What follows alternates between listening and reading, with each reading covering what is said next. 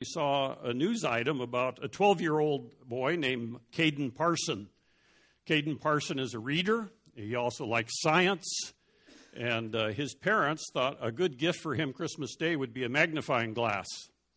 And so they bought him a magnifying glass, imagining that it would help with his scientific endeavors. Of course, every child knows that a magnifying glass is sole purpose is to focus the sun's rays to burn holes and stuff, okay? We all knew that as children. And so after they opened their presents on Christmas Day, they live in McKinney, Texas, a suburb of Dallas. Uh, Caden and his two little brothers went out in the front yard to burn some paper, burn holes in the paper. Well, a breeze came up, went into their lawn, and bottom line is it burned down their front yard. And uh, you can see pictures of it online. Of course, that's no surprise to me, having lived in Dallas. Really, a lawn down there is not what we call a lawn. Uh, they use St. Augustine grass, which all we all know up here in the Northwest is just crabgrass, and that's their lawn. And so in the winter, it's very dry, and it burned down the lawn, part of the neighbor's lawn. And uh, I was thinking about Psalm 127 and 128, which is about family and about children and I wondered if the parents thought, Behold, the children are a gift of the Lord, the fruit of the womb is a reward in Psalm 127. Uh, but they seem to take it in stride. In fact, if you want to look online, there's a picture of them out in their front yard with uh, garden hoses, and it even melted some of their Christmas lights. But what is fascinating is the whole family the mom and the dad and the three children are all wearing matching Christmas pajamas and they're out there on Christmas morning putting out a lawn fire.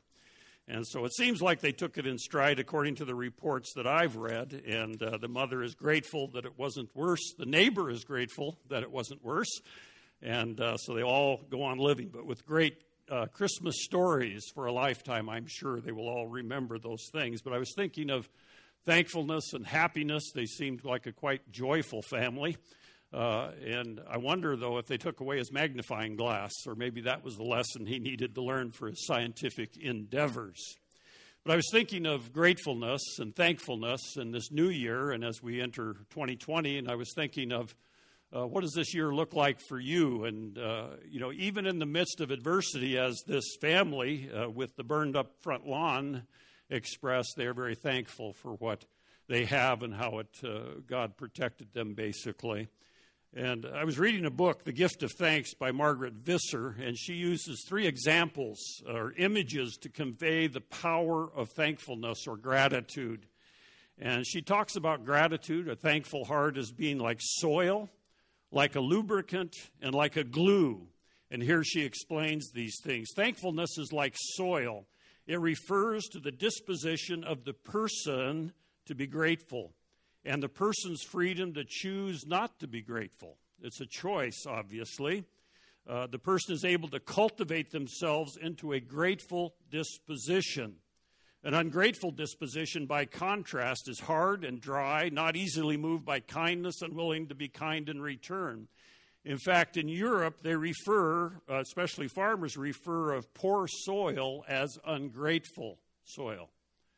And so that's the first image that Margaret Visser uses is soil. The second one is a social lubricant, a lubricant. Gratitude is a social lubricant. It makes things move smoothly. It gives and giving back are movements back and forth.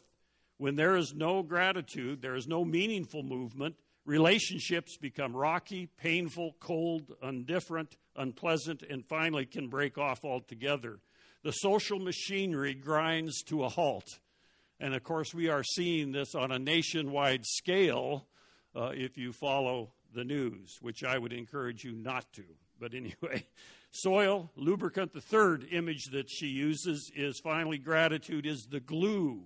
It is the glue of relationship, and it points to the social cohesion between people and the relationships in modern society where we are fragmented, in danger of flying apart. Gratitude is like a, a filler, if you will, that will come in and patch up this moral cement that we need in our lives.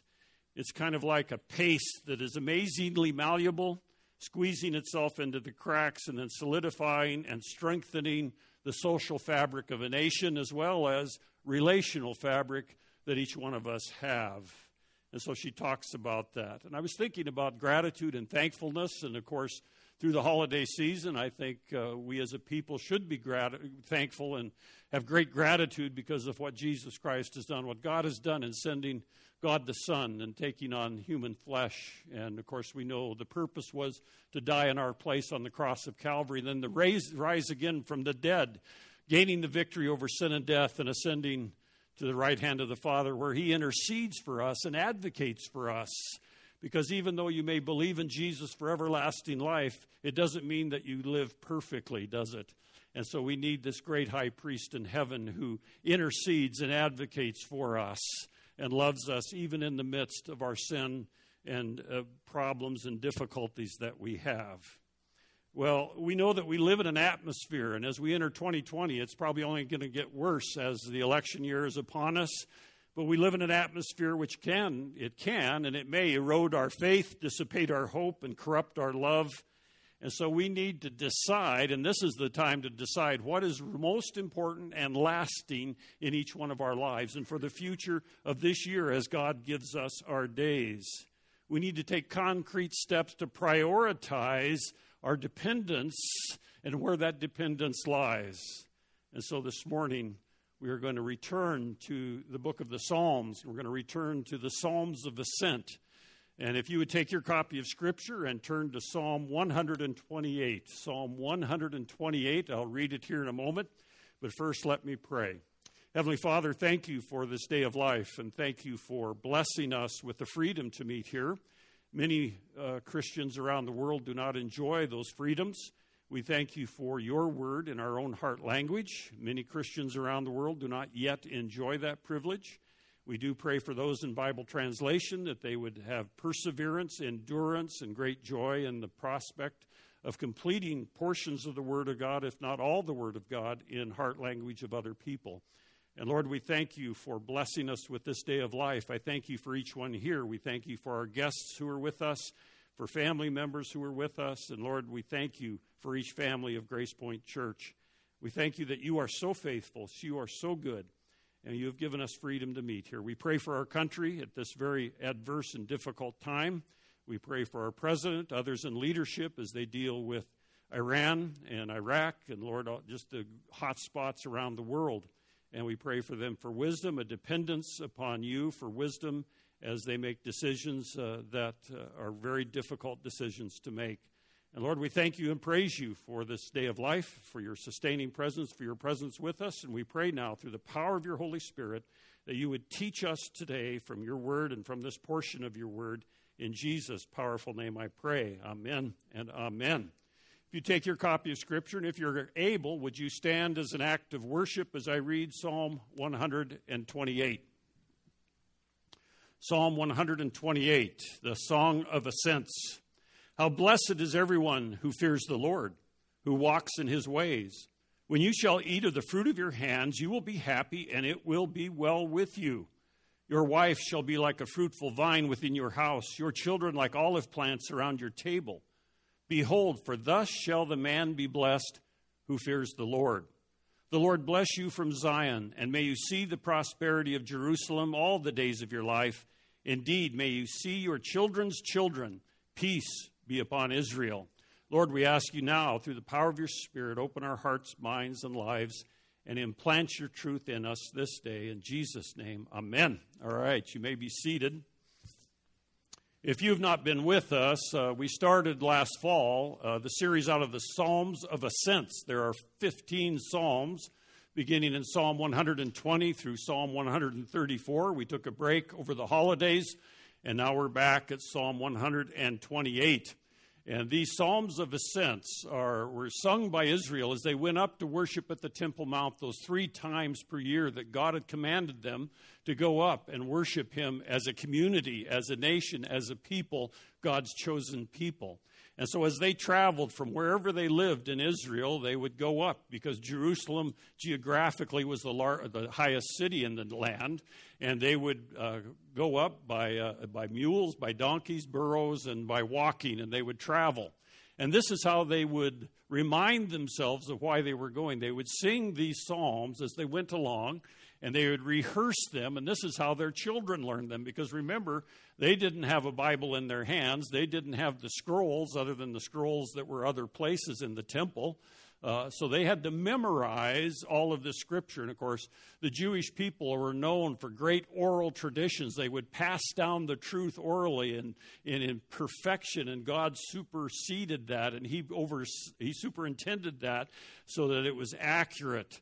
And so these psalms of ascent were sung typically as they went up, and they break down into different portions here. Uh, there's five basic sets in these 15 psalms. On the back of your bulletin insert, you can see an overview of that.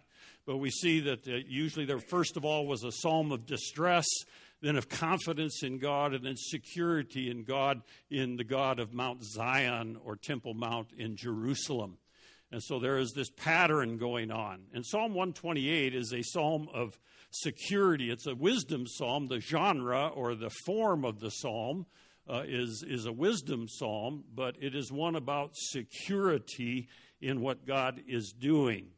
And so these are the going up of the pilgrims to the annual feast, Passover in the spring, Pentecost in the summer, Day of Atonement in the fall, where all uh, observant Jews would observe those celebrations and they would go up to the Temple Mount. And these Psalms really are a reflection of a spiritual journey.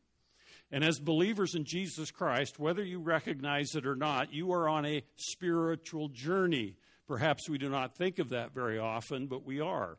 This is a journey. It's not a circular, never ending cycle, but it is a Uh, a beginning and a conclusion, and we look forward to being in heaven with the Lord Jesus Christ. And so, this is a journey that we're on in this life. And these are encouragements for the journey, and they have much to teach us about God, His providence. Which remember, providence is defined as God's constant care for and his absolute rule over all of creation for his own glory and for the good of his people. It unveils for us a progression of thought as the people, the pilgrims, would make their way up to Jerusalem, and it finally comes to consummation when they actually arrive in Jerusalem and worship at the Temple Mount. Of course, that represented God's very presence in the Holy of Holies when the temple was built. Before that, it was the tabernacle, the residence of God, even though God cannot be contained in a building, yet it was symbolic of God's involvement with his people. And so for us, this Psalm 128 basically addresses three of the occupations that we're involved with uh, universally as a people. And uh, the individual life, our lives individually, our families, and then finally our national context. And it is a progression from the smallest, the individual, out to the greatest, the national context. And it makes us ask, what do all these things amount to? Does God care about me as an individual? Does He care about my family? Does He even care about us as a nation? And from us as individuals to our family units to the nation, there is happiness available to those who walk in God's ways. Psalm 127 and 128 both speak about the family. We looked at Psalm 127 a number of weeks ago now, but there are some things we need to understand and not misunderstand. First of all, we need to understand not to apply these as promises in one sense. These are not saying that every follower of Christ will enjoy marital bliss. Okay, there is no promise that you will have marital bliss in your life. It's not saying that the primary purpose of women is to bear lots and lots of children. We'll get to that in a moment, by the way. And it's not saying that every Christian couple will have scores of children and grandchildren descending on their homes every Christmas. And somebody might say amen to that, right? but what do these Psalms teach us? What do these Psalms teach us? That family blessings are from the Lord. If you have a wonderful family, praise God for them. Joy and peace should characterize the family. That is God's desired will. By the way, in scripture, we have God's determined will and God's desired will. Gravity is God's determined will, that we would have gravity, and we praise the Lord for that. Otherwise, we would be flying around. But then there's his desired will, and he desires things and he teaches us things, but yet ultimately we decide some of those things. And joy and peace should characterize our families. And sometimes that's not always the case in Christian families. The Psalms teach us, these Psalms teach us that God cares about you as an individual. He cares about your home and he cares about the church. He cares about the nation that we live in. And primarily, of course, the context is the nation of Israel. This was written to the nation of Israel. But obviously, we live in a sinful world. And an evil, as evil encroaches upon us, encroaches upon our families, encroaches in our land, the finest saints do not enjoy all the blessings of this psalm. In some cases, they want to be married, but they've never been married. In some cases, they've wanted to have children and have had childless marriages. In other cases, children have died at a young age, or a, a spouse has passed away, or a child gets into serious trouble. We all recognize that. I think a good point to make is to quote Martin Luther at this point, the great reformer. Martin Luther made a good point when he said, quote, "Let the Lord build the home and keep it. The concern for these matters is his, not yours." In other words, we live verse live uh, verse by verse, a day by day, and let God concern himself with the rest. And so it partially goes back to the very sovereignty of God and his providence, how he is working all things out. Well, we see in Psalm 128 there's a promise of blessings and there's a pronouncement of blessings. And uh, let me read this one portion for you here. And we read this psalm, and as we think through this psalm, even though it's a very short psalm, only six stanzas, if you will, uh, we familiarize, uh, familiarize ourselves with uh, the context of the psalm and we familiarize ourselves with the fact that God wants to bless us. He is blessing us. And how does that work? We realize that blessings are not external to us. Oftentimes, in a very materialistic, self centered society and culture that we live in, we think that if I just have one more thing, then I will feel blessed or I will be happy in that and we think we're going to experience God's blessings if we accumulate more stuff that just lends itself to our own fleshly desires. It's not external. Blessings in Scripture are not external. In fact, if we went, went through the Word of God, we would see God is a God of blessing. It begins in Genesis when God, when He created the male and the female, He blessed them. Genesis 1:28. He gave them His blessings, Adam and Eve. Later on, when Abraham, Genesis 12, he promised that I will make you a great nation and I will bless you. There's the promise. I will make your name great so that you will be a blessing. Genesis 12:2. King David, who in so many ways embodies the intensity and the joys of faith, wrote many of the Psalms. Uh, he was richer in blessings than any other Israelite, according to the word. So there's a long series of blessings, and yet we don't deny the sorrow that's involved. King David went through great sorrowful times. So did Abraham. Every saint that we know goes through sorrow. And Jesus said in his introduction to the Sermon on the Mount in the book of Matthew, he identifies eight key qualities of life that a person of faith announce, and he announces each one with the word blessed, blessed.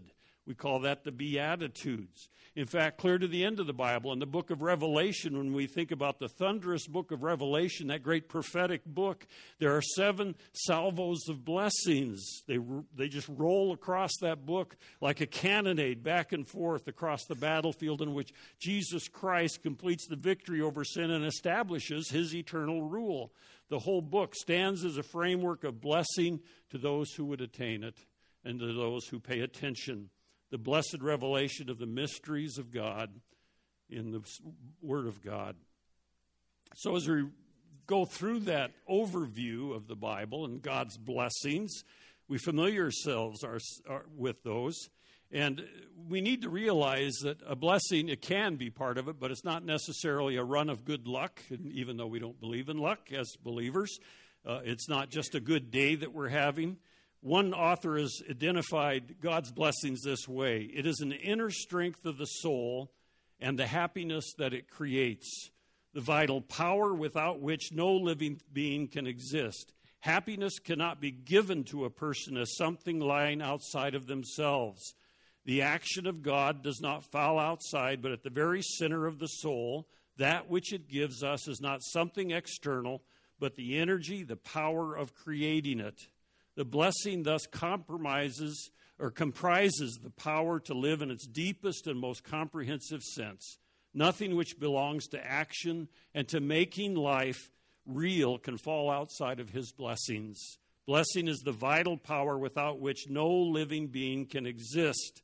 It is by this that fills and surrounds the person who is on, his, on this road and this journey of faith. And so the promise and pronouncement of blessings. In verses 1 and 2, if you look at your copy of Scripture, well, first of all, let me just say that the word blessed or happiness occurs four times in this psalm, so you start to understand the theme. We see it in verse 1, verse 2, verse 4, and verse 5. Actually, two different Hebrew words. The first two is the Hebrew word eser, and it can be translated happiness. In fact, verse 1 says, How blessed or how happy is everyone who fears the Lord. The blessings of the individual in verses 1 through 2. First of all, we see that happiness or blessings come with reverence to God, right relationship with God, where he says, How blessed is everyone who fears the Lord. Now, I think there's much misunderstanding about that. We think of ab- abject horror, horror and panic, uh, but yet there is a reverence, a right relationship. Fearing God brings us to the awesome attention before the overwhelming grandeur of God. It shuts up our self centeredness. We're well aware that there is somebody greater and bigger and more powerful than we are. So they can really see him and listen to him as he speaks merciful, life changing words of forgiveness. First thing to remember again is that God is providential. He is constantly caring for you, and He has absolute rule over all His creation for His own glory and for the good of His people. Nothing good comes into your life without, first of all, a good, righteous, perfect God allowing that to come. And so we reverence Him. We have right relationship with Him. But then it results in obedience habits learned from God. Look at the second portion of verse 1 who walks in his ways. So we have fearing the Lord and walking in his ways. Well, Graham Scroggie uh, wrote about fearing the Lord. He wrote these words The fear is an inward principle, the walk is an outward expression. No one really fears the Lord who does not walk in his ways. The Christian life is ethical as well as emotional. You know, basically, human beings are a rebellious bunch. We all recognize that. Think about babies who are born. They are born screaming with their fists clenched. And that seems to uh, mark our whole lives, doesn't it? We are in rebellion. When I was in my teens and 20s, of course, I was not a believer in Jesus Christ. I was agnostic, atheistic for a while, then agnostic again, shaking my fist at a God I didn't believe in or said didn't exist. Isn't that interesting? And uh, we're forever breaking the rules, trying uh, all sorts of roads, attempting to create our own system of values and truth from scratch. And we see that all through popular media. We see that all over in our culture. And when that happens, we tend to spend most of our time calling someone up to get out of the trouble or repair the damage of our own actions. Then we ask the question what went wrong? And I remember a quote by H.H. H. Farmer. He said, If you go against the grain of the universe, you'll get splinters. And that's the point. The psalmist announces that those who hold the right attitude here in verse 1 and act in the appropriate manner will be blessed. The right attitude is the fear of the Lord. This is not the type uh, of emotion that makes one run away, but it's the acknowledgement of God's central place and power in each one of our lives. Those who fear the Lord will be humble, not proud, will listen to God's laws and advice. Those who fear the Lord will walk in obedience to Him. Behind the, that, that metaphor of walking, which, of course, the Apostle Paul uses in the New Testament, uh, walking on a path, the major analogy is the wisdom literature, especially Proverbs chapters 1 through 9. There are two paths defined there. Everybody walks on one or the other of these paths or roadways. Those who are blessed walk in the straight path that leads to life, not the crooked path that leads to death. So, those blessings on the individual, there's reverence that results, there's obedience that results, an attitude and a walking. And then, uh, thirdly, in verse 2, an enjoyment of labor's fruits, which are a gift of God. Look at verse 2. When you shall eat of the fruit of your hands, you will be happy. There's that word again, same word that's used up in verse 1 as blessed. and it will be well with you. The pronouncement and the promise. Enjoy labor's fruits, a gift from God. So it doesn't mean we sit back and do nothing, does it? Because when we labor, we expect fruit. When farmers go out and labor, they expect a harvest.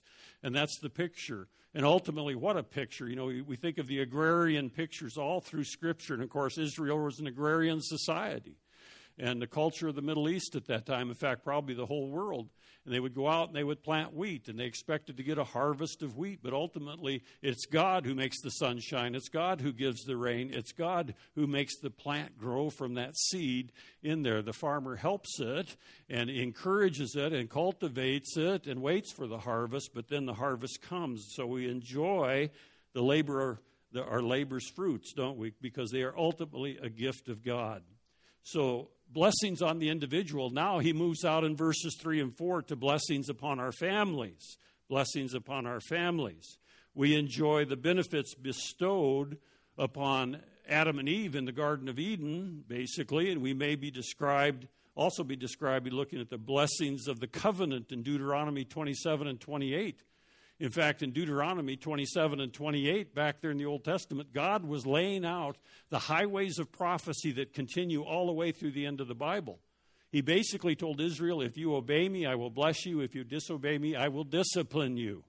And that is the issue that we see all through the Old Testament as God works with Israel. And now in the church, we see the great blessings we enjoy because of what God is doing in our lives. But the blessing on the family, first of all, there is fruitfulness. The spouse is the heart of the house. And basically, we see here that uh, the psalmist is addressing the man of the family in this. He's addressing the father, the husband. And he says in verse 3 Your wife shall be like a fruitful vine within your house and the picture, of course, the vine is a grapevine, in which Israel, they would crush the grapes, they would make wine, and it would bring happiness and nurture to their lives, and it was something that they could use in a day to day life. And so there is fruitfulness, blessing on the family. And then there is the hopefulness in the second part of verse 3. Your children will be like olive plants around the table. Children are the promise of the future. We think of olive plants, and Israel used olives to crush them and get the oil. It was important to have olive oil always around. And so the children are the promise of the future, always looking forward to the next generation.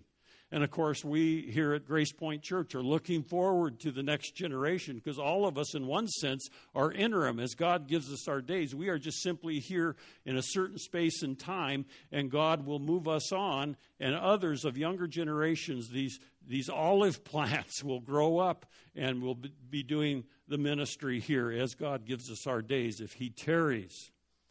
Uh, I've known uh, some families that had very large families. Uh, in the church we served in the upper Midwest, one of our families had nine children, and they were perennially late to worship service. Now, let me explain this to you. We met in a, in a gymnasium of a school, and the door, the only door into the gymnasium was right up here. Imagine that I'm speaking at the pulpit. This family of nine was perennially late, and they would troop in as we were singing all 11 of them and find their seat.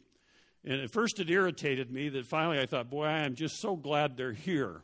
I'm just so glad they're here. But you think of uh, children, that many children, I'm sure that many people looked askance at their decision to have so many children in this culture, in this society, in this day and age. One woman I wrote about, she was the daughter of a family that had she had seven other siblings so they had eight children and she said she got used to hearing remarks in public about the size of her family. And when one uh, one day her father just took four of them to the grocery store and a woman sidled up to him and said are these your children? Are these all your children? And he said oh no. He said they're not all of them she, she looked at him and kind of questioned him he said with a twinkle in his eye the other four are at home you know, so just to recognize that olive plants, oil, that these next future are coming along, there is blessing, there is hopefulness in the next generation. In verse 4, not only faithfulness, hopefulness, blessing on the family, but blessedness, a reverent father. Look at verse 4 with me. Behold, for thus shall the man be blessed who fears the Lord. That's a different Hebrew word that's translated into English blessed. It's barak. It also occurs in verse 5. But uh, there is a blessing, and it returns back to verse 1. So, how blessed is everyone who fears the Lord. There is the key to this whole psalm is when we fear the Lord, when we walk in his way, when he is the center and central part of our lives, we will be blessed. The promise and the pronouncement, the pronouncement of blessing, and then the promise that he gives us. It refer, returns to verse 1 individual family individual blessings family blessings and finally, there's this national context in verses 5, five through 6.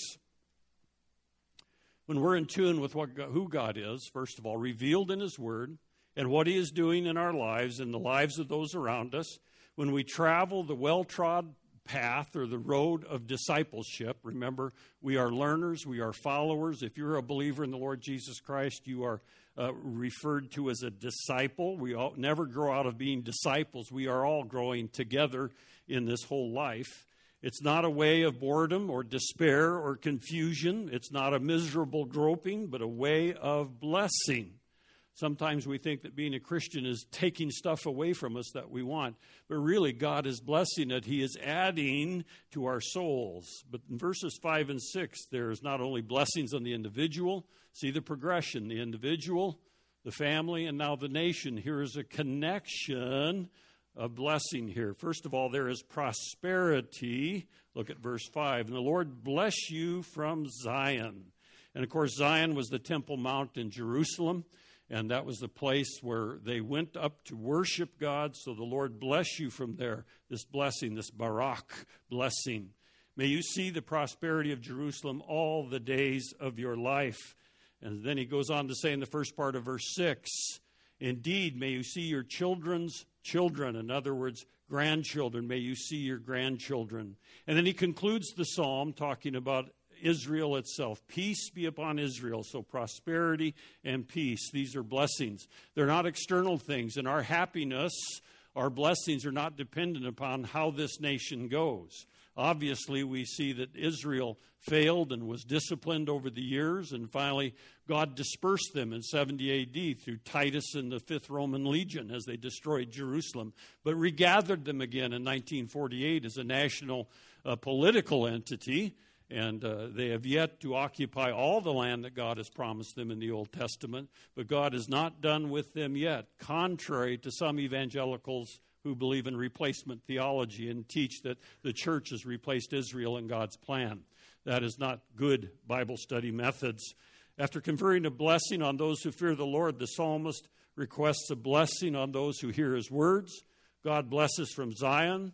The blessings include prosperity of Jerusalem, its peace, security, as well as plenty of food. In addition, blessing brings long life, meaning that there is blessing that they see their grandchildren come into this world. And so ultimately, uh, in the context of this, the family unit, the individual, the family unit, had a bearing upon the nation Israel. And of course, if they deflected and, and uh, went away from what God's will was, there was difficulty in the nation. And we see that nationally. We see this nation who drifting morally and spiritually. And yet there is much hope because there is a younger generation coming up that love the Lord Jesus Christ, who are zealous for Him, who are accountable to Him, and who want to see things change. The central teaching of this psalm, applicable to both our, our physical selves and our spiritual selves is when we turn away from our own self sufficiency and replace it with faith in God and live out His principles and walk in His way. Our activities are not useless, but they are fruitful. They produce the desired result of shalom. They are fruitful because God is at work in them and through them.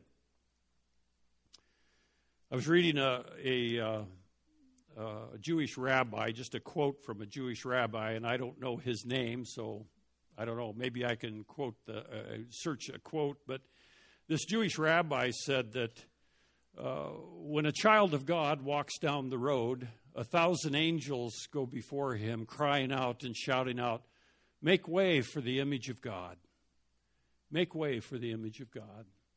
As we go into 2020, as we walk this path of discipleship, Maybe the rabbi is right. I don't know. There's myriads and myriads of angels, and maybe some of them go before us through the world crying, Make way for the image of God.